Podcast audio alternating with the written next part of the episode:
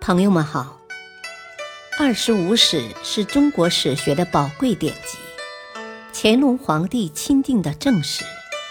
毛泽东一生研读此书。欢迎收听《二十五史》珍藏版第四部《三国志》传记第十六：孙坚。孙策二，孙坚率军到鲁阳后，即去拜见袁术。袁术推荐他为破虏将军，代理豫州刺史。孙坚由此投到了袁术麾下，与其结成了联盟。孙坚在鲁阳（今河南鲁山）练兵。一次，他到城东门外设酒宴，正在饮酒谈笑时。董卓派数万人来攻，其先头部队的数十骑兵已到面前。孙坚命令步军整队以待，不得乱动。敌兵见孙坚部队整齐，不敢轻易上前。敌军后面的骑兵部队源源不断地赶来，孙坚很冷静地观察了一会儿，才有序地将所有人员撤进城。董卓军来到城下。见对方示众严整，不敢攻城，引军自退。其后，孙坚军与董卓军相战，大破敌军，斩七都督华雄。当时有人在袁术面前挑拨孙坚，袁术生疑，便停止军粮供应。孙坚连夜赶往鲁阳去见袁术，说服袁术。当时董卓曾对部下说。关东军的各部首领皆是我的手下败将，唯有孙坚这个小倔头颇能用兵，要转告大家多加小心。董卓还试图拉拢孙坚，派将军李催亲自来求和亲，同意由孙坚开立一批名单，董卓以朝廷的名义任命他们为州刺史或郡太守。孙坚坚决拒绝，并进军至大谷，距洛阳仅九十里。董卓焚毁洛阳，迁都长安。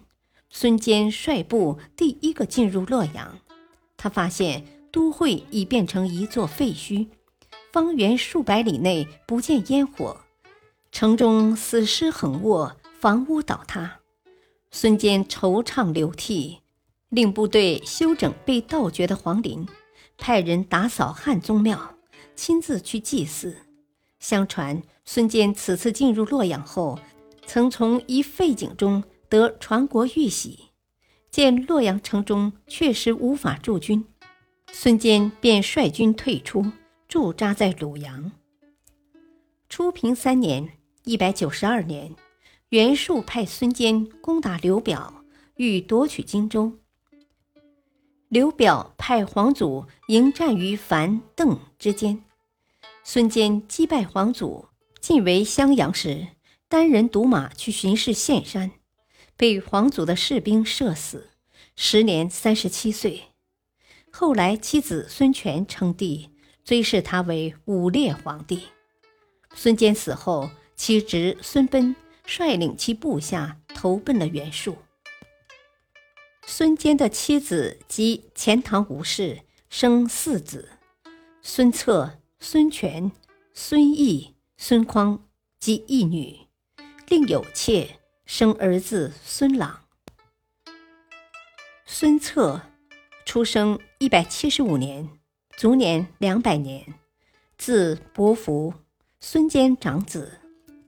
孙策自幼在父母，特别是在妻母的督导下。受到较严格的家庭教育，可谓文武全才。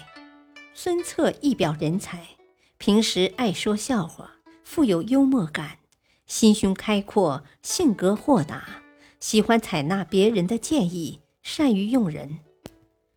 孙坚率部参加镇压黄巾起义时，让家属留在寿春。当时年仅十余岁的孙策已能交结知名人士。并略有影响。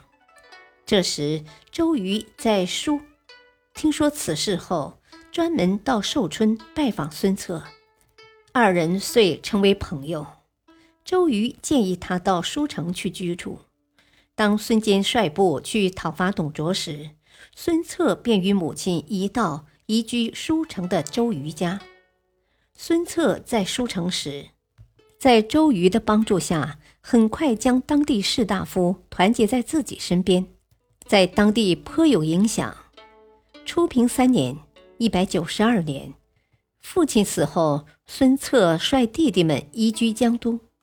按当时制度，孙策可继承父亲的侯爵，但他让与了小弟弟孙匡。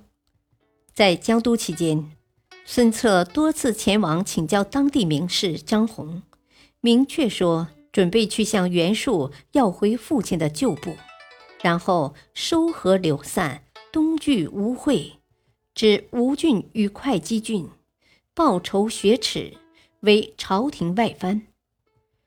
张宏不愿回答，孙策涕泣横流。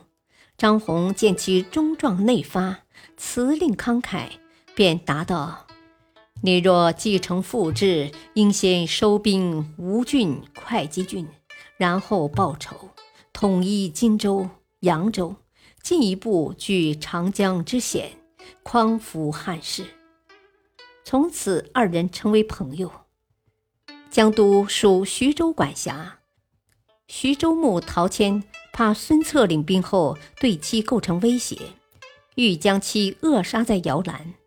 孙策便与母亲一道移居曲阿，依附其舅丹阳太守吴景，并招募亲兵数百人。感谢收听，下期播讲三，敬请收听，再会。